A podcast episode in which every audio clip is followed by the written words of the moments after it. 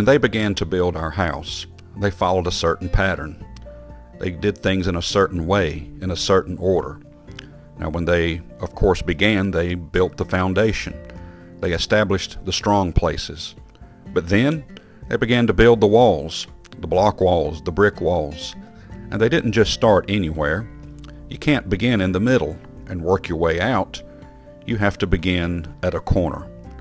The corner establishes everything to be square, to be plumb, to be strong, to line up like it's supposed to, that the rest of the house will be as it was designed to be square and lined up correctly. The corner is important. Jesus, He's that corner, but the Jewish people didn't believe that. They didn't believe that He was the Son of God. They didn't believe He was the Messiah. So Jesus did His best to convince them otherwise, but He did have followers. And the followers, they understood a lot of the stories or the parables that Jesus taught. Mark chapter number 12, the parable of a man that is going to plant a vineyard, and he gets help. He sends help. But along the way, the hired hands rejected those that he sent. They continued to stone them, to kill them, and in the end, it boils down to this.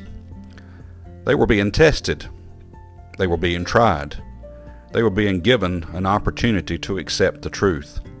In chapter 12, verse 7, it says, But those husbandmen said among themselves, This is the heir. Come, let us kill him, and the inheritance shall be ours.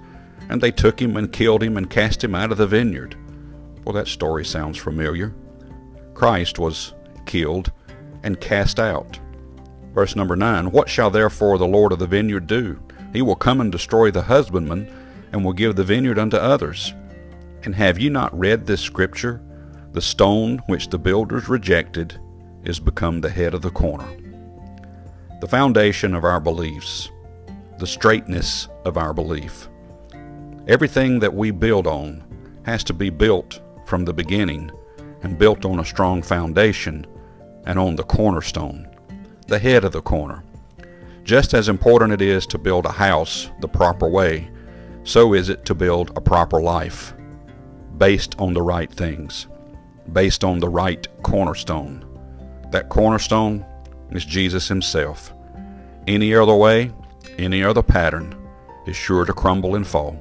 May God bless you and have a wonderful day.